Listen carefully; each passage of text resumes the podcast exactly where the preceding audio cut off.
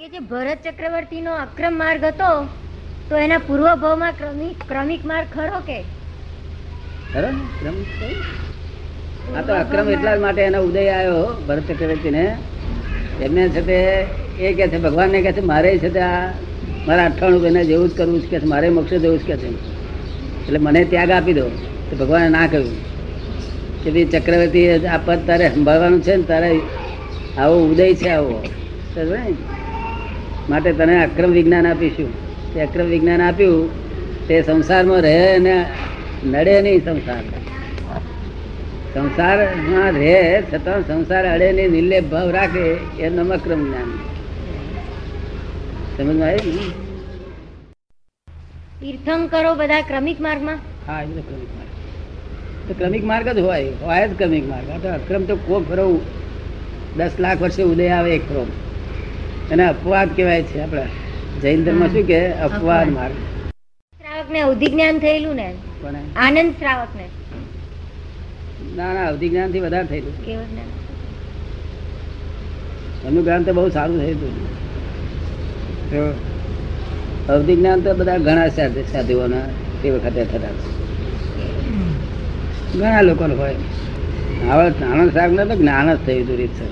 શું ગ્રહસ્થ છે છેલ્લા પંદર વર્ષમાં સંસારમાં ધ્યાન ના રાખતો હોય ને કશું. કોઈની જોડે સંગ ના રાખતો હોય. શું કિંચિત કિંચિત માત્ર. ખાતો પીતો હોય ઘરમાં રહેતો હોય, તેનો વાંધો નથી. બરાબર ને? ઘર કહો કે ત્યાં આગળ કહો, ઉપવાસ રહી કહો બરાબર પણ આપણું મનનો, મન ઉપર આધાર રાખે છે ને? તેના પર આધાર રાખે? ઉપાશ્રમમાં ગઈ જઈએ અને ઘરવાળા બધા સાંભળ્યા કરે, એનો અર્થ જ નહીં ને. અને આ બધા ભેગા રહે તો અત્યારે પોસો કરે છે કેવો? ઉપાશ્રય જઈને પોસો લે છે તે. છે? પેલો પોસો પોસો લે છે ને ઉપાશ્રયમાં? હા. એ કેવો એમ પૂછે? એ તો બધા પોસો એટલે પુષ્ટિ આપવી આત્માને આત્માને. ખબર ને? પણ એ પોસો આત્મા પ્રાપ્ત થયા પછીનો પોસો ભાઈ. આ તો આત્મા જ પ્રાપ્ત થયો નથી પોસો પોષો શમનો એ મનને જરા પુષ્ટિ આપે મન જરા મજબૂત થાય સારું થાય. સમજ પડી ને? બહુ લાભ ના થાય. હે? લાભ ના થાય બહુ. શું કે છે? બહુ લાભ ના થાય એમ. લાભ તો બિલકુલ નથી. અત્યારે અત્યારે ધર્મમાં કશો લાભ જ રહ્યો નથી. કારણ જ્ઞાન જ રહ્યું નથી પછી જ્ઞાન જ રહ્યું નથી પછી લાભ કેવી રીતે થાય? છે લાભ તો ખરો કયો જોવાનો છે એમ? કે આર્થ ધ્યાન રૌદ્ર ધ્યાન બંધ થયું છે કે નહીં? એટલો જ લાભ જોવાનો છે. એટલો લાભ થઈ જાય તો જાણવું કે મોક્ષ જશે આવે આર્થ ધ્યાન રૌદ્ર ધ્યાન બંધ થઈ ગયું કે જાણવું? ગમે એટલા પોહા કરે તો રૌદ્ર બંધ થાય નહીં. પોહા તો કોનું નામ કે આત્માને પુષ્ટિ આપે? એટલે પહેલાના જમાનામાં જ્ઞાન હાથે હતું. કે આત્માને ત્યાં આગળ જઈને પુષ્ટિ આપે આપણે. શું અત્યારે જ્ઞાન નહીં એટલે શું થાય? અત્યારે ક્રિયા બહુ કરાવે છે? અત્યારે ક્રિયા બહુ કરાવે છે. એ તો ક્રિયા એ જ ક્રિયા ક્રિયાનું ફળ સંસાર છે. ક્રિયાનું ફળ મોક્ષ નથી. કોઈ પણ ક્રિયાનું ફળ મોક્ષ નથી. ક્રિયાનું ફળ સંસાર છે. હું કરું છું એ ભાન, એ સંસારમાં આગળ કર્મ બંધાતા જાય. હું કરું છું ગમે તે કરતા હોય. શું હું કરું છું એ ભાન, કે જપ કરું છું તપ કરું છું, ક્રિયાકાંડ કરું છું, ફલાણું કરું છું, સામાયિક કરું છું, પણ આ બધા સામાયિક પ્રકરણો બધા ક્રિયાકાંડ કહેવાય. સામાયિક તો એક જ સામાયિક ભગવાનનું કર્યું હોય ને? બસ થઈ ગયું. અહીંયા આગળ અમે કરાવીશું સામાયિક. એક સામે બહુ થઈ ગયું. અપરિગ્રહ વ્રતનું એ વ્રત લેવાની જરૂર ખરી? અપરિગ્રહ હોય તો જ મોક્ષ થાય. તો પરિગ્રહથી મોક્ષ કેમ કરીને થાય? મારામાં પરિગ્રહ કોઈ દેખાય તમને? કેવા વીટી વીટી બધા કપડા લત્તા વિવાહ માળા બાળા પરિગ્રહ દેખાતો? દેખાવમાં ખરો? દેખાવમાં ખરું? દેખાવમાં ખરો કે છે? હા પણ તે દેખાવમાં ના જોઈએ. પરિગ્રહ જ્યાં સુધી આમ છે તો સુધી પરિગ્રહ કહેવાય. પણ આ અક્રમ વિજ્ઞાન છે તે શું કે છે? પરિગ્રહના મહાસાગરની અંદર અપરિગ્રહ. તમારા ભાઈ હવે પરિગ્રહી છે. એના પચખાણ કરવાની જરૂર નહીં.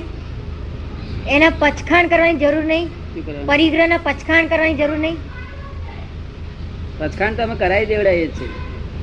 એક કલાકમાં બધી જ અમને પચખાણ બધું જ કરાવી દેવડાવીએ છીએ. કશું બાકી રાખતા એને પછી કશું કરવું ના પડે. એને કશું કરવું ના પડે. એને મોક્ષમાં રહેવાનું. પછી આ બધા મોક્ષમાં રહેવાનું? અહીં મોક્ષ થઈ જવો જોઈએ. મોક્ષ એટલે દુઃખનો અભાવ. એક માણસ સો બંગલા છે. Possessive attitude રહે.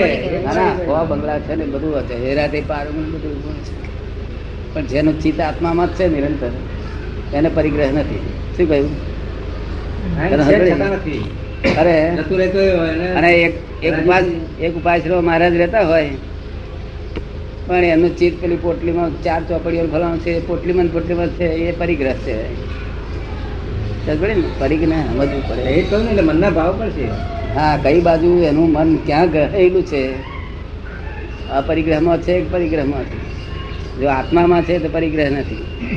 અમારું નિરંતર આત્મા હોય એક ક્ષણ વાર આત્માની બહાર ના હોય એટલે અમને પરિગ્રહ અડે નહીં ને.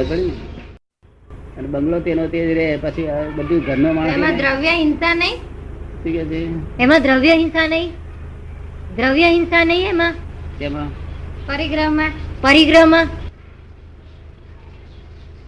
પરિગ્રહ તો બહુ દુઃખદાયી છે. દ્રવ્ય હિંસા નહીં ભાવ હિંસા ખરી. શું કહ્યું? એકમાંથી પાંચ બંગલા થાય તો દ્રવ્ય હિંસા તો ખરી શું કરે? એકમાંથી પાંચ બંગલા થાય તો દ્રવ્ય હિંસા ખરી ને. હા દ્રવ્ય હિંસા ને ખરી ભાવ હિંસા ખરી. તો કઈ પણ આરંભ પરિગ્રહ કર્યો તો બધું હિંસા જ છે. પણ છતાં આક્રમ વિજ્ઞાન છે. તો કશું અડે નહીં. આ બધાને કહીએ કે તમે સંસાર છોડી દો ચારે છોડી દે બિચારા ચારે મોક્ષ પામે. એ એમના પુણ્ય લઈને આમ અક્રમ વિજ્ઞાન નીકળ્યું. શું કહ્યું? કે છોડીઓ પહેણાવજો છોકરા પહેણાવજો નિરાંતે પહેણાવજો પણ અમારી આજ્ઞામાં રહે નિરંતર. આજ્ઞાની બહાર નહીં. જવાનું. આજ્ઞામાં તમારે મન ઊભી રહેવાના. નિરંતર આજ્ઞામાં. આઠે કરમ આનાથી પૂરા થાય પાંચ આજ્ઞામાં રહેવાથી આઠે કર્મ પૂરા થઈ જાય એમ કે છે. આઠ કર્મ તો હું પહેલા પૂરો કરી આપું છું. આઠેય કર્મ. શું કહ્યું? મેં આત્મા છૂટો કરી આપું અને પછી છે તે તમારે આ આ જે કર્મ રહ્યા ને એનો નિકાલ કરવાનો તો ડિસ્ચાર્જ કરવાનો કેવું? પહેલાના બંધાયેલા છે તેનો એક ડિસ્ચાર્જ કરાવી દેવો છે. કર્મ. આવું નવું બંધાય છે. નવું ચાર્જ નહીં થાય હવે ડિસ્ચાર્જ એ પૂછે છે અઘાતી કર્મનો નિકાલ કરવાનો? અઘાતી કર્મનો નિકાલ કરવાનો? ઘાતી ના ઘાતી બેવ નો નિકાલ થઈ જાય. અઘા- અઘાતી નો નિકાલ રહેતો જ નથી અઘાતી તો કર્મ જ રહેતું નથી. બરાબર ને? પણ બધા ઘાતીના જ બધા જે હોય અરે ઘાતી કર્મ રહેતું નથી અઘાતી જે હોય ને તેનો નિકાલ થઈ જાય. બરાબર ને? એ ડિસ્ચાર્જ થાય. એનો સંભાવ નિકાલ કરવાની અમારી આજ્ઞા હોય. એ આજ્ઞા પાડે જ બધા. પણ કોઈ ના પાડે એવું બને નહીં. આવું સુખ મેળવીને કોણ? કેવું સુખ તે? ખરેખર સુખ. ખાવાનું બધું નહીં અડે નહીં કશું. બધું ખાવાનું. મોહની ની તો સિત્તેર કા- ક્રોડાકોડી સાગરોપમની સ્થિતિ કે છે. પાર જ આવે એવો નથી. સિત્તેર કરોડા કોડી. ને છતાં એક કલાકમાં તો ઉડી જાય છે બધું. મોહની મોહની બધું ઉડી જાય. આ બધા. ડેફિનેશન એટલે શું? બહુ છે. મનુભાઈને મોહની ઉડી ગઈ ને હળે એ કે છે આ સર્વાર્થ સિદ્ધ વિમાનમાં એટલો બધો કાળ કેવી રીતે પૂરો થતો હશે? સર્વા સિદ્ધ વિધામાં એટલો કાળ નહીં ત્યાં એટલો કાળ નહીં પાછો તો સાતમી નરકમાં એટલો કાળ છે હા એ કેવી રીતે વીતતો હશે? પણ શું કરે તા? ક્યાં જાય? પેલા સુખમાં નિર્ગમન કર્યા કરે. પણ સદા સુખમાં નિરંતર શું? શું કહ્યું? એટલે સાતા સુખ એટલે બીજું કશું સાત સુખ નહીં. સાતા. અને પેલા નિરંતર સાતા આત્મામાં, આત્મી નરકમાં નિરંતર સાતા. કશું થાય નહીં. અને પાછું અવધિ જ્ઞાન. એટલે અહીં સુધી જોઈ શકે પાછા. એના બધા ચગાવાલાઓ મનમાં એમ થાય કે બધા મેં એકલે જ કર્મ ખોટા બધ્યા. તેથી અમારા ભોગવું પડશે આ બીજા બધા મારા ચગાવાલા મજા કરે છે. એ બધું જોઈ શકે. કરી એમાં શુભ ભાવ તો ખરો ને. હા. એનું ફળ તો એ થાય ને. એનું ફળ હોનાની બેડી. તમને હોનાની ગમે છે?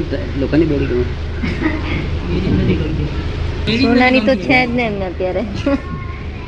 કેટલાક લોકો ગમતી તો હું મળે બધા જ મળે જ નથી ગમતી એમને. હે? બીડી જ નથી ગમતી. હોનાની પછી હોના લીધે હોના લીધે તો અહીંયા આગળ લોકો બસે બસે બહાર લટકાવે છે હું બેને કહ્યું કે બસે બેન શું કામ લટકાવી છે ભેંસો નહીં બહાર લાગે બરોબર ના લાગે? અહીં બસે ના લટકાર ગાલીએ મોહ છે ને? મોહ ના મારી લગાવે છે તેને મોહ મોહથી લગાવી ના લગાવે? એ શુભ ભાવ કર્યા વગર રહેવાતું નથી. એ શુભ ભાવ કર્યા વગર રહેવાતું નથી એમ કે છે. હા પણ તમને તમારે આ કરતા પણ છોડી દેવડાય એટલે પછી માત કરી લે ને. પછી જે શુભ કરવો હોય શું શુભ કરે. ત્યારે આપણે કઈ લેવા દેવા નથી. શું કહ્યું? પછી ફક્ત આપણે એટલું કહેવું પડે કે નહીં બેન આ અતિક્રમણ કર્યું માટે પ્રતિક્રમણ કરો. ભગવાન ભગવાનના વખતમાં ભગવાનના વખતમાં ધર્મ વિતરાગ ધર્મ કહેવાય છે. એટલે બ્રાહ્મણ બ્રાહ્મણ બધા ભેગા થાય. પછી ભગવાન નહીં હોતા ત્યારે જૈન ધર્મ કહેવાય છે. શું કહેવાય? એટલે જૈન ધર્મ લોકો પછી પેલા કહે અમારું પેલા કહે તમારું. એટલે અમારું તમારું ભેદ રહે છે.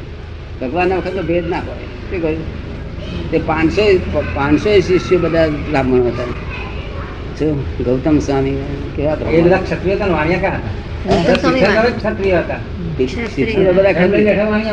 એ તો સ્વભાવથી ક્ષત્રિય જ હોય. દરેકને જૈન નથી કહેવાતા. આ તો પછી આ તો બધા ધર્મથી જૈન કહેવાય. કેવા? જન્મે જૈન. પરંપરાથી. જન્મે જૈન સાચા જૈન નહીં. જેમ જન્મે બ્રાહ્મણ હોય છે તો વાતમાં જન્મે બ્રાહ્મણ. પણ એ સાચા બ્રાહ્મણ ના કહેવાય. તમે એટલે તમે બળવા દોડાવો બ્રહ્માન ઘરે આપો એ ભીજ કરવો પડે એ સાચા બ્રાહ્મણ ના કહેવાય. તો એ તો બ્રહ્મને જાણવાનો પ્રયત્ન હોય શરૂઆત કરે ત્યાંથી બ્રહ્મને બ્રહ્મ જ્ઞાન પૂરું થાય ત્યાં સુધીના ભાગને બ્રાહ્મણ કહેવાય છે. તો અને તેને શ્રમણ બ્રાહ્મણ કહેવાય છે. કેવું? શ્રમણ બ્રાહ્મણ. શ્રમણ બ્રાહ્મણ. અને જૈન કોને કહેવાય? કે એક કલાક જ જીનનું સાંભળે પ્રત્યક્ષ કોનું સાંભળે મેં કહ્યું? જીનનું. જીન. હવે જીન એટલે શું? તો કે આત્મજ્ઞાની. અને જીનેશ્વર એટલે શું? આત્મજ્ઞાનીઓના ઈશ્વર એવા તીર્થંકરો. તો ત્યાં જીન એટલે આત્મજ્ઞાની એક કલાક જ હોય. ત્યારે જૈન કહેવાય. ત્યાં સુધી જૈન કહેવાય. નહીં નામ જૈન કહેવાય. કેવું? ક્રિયાખંડી જૈન આપણે હે? જન્મે, જન્મ આ લક્ષ્મીચંદ હોય છે ને? હા, તો નામ લક્ષ્મીચંદ હોય, આપણે કઈ ભાઈ પાંચેક હજાર ધર્માદા લખાવો ને, તો ભાઈ હું જડીશો નોકરી કરું છું, કે છે. લક્ષ્મીચંદ નામ ના હોય?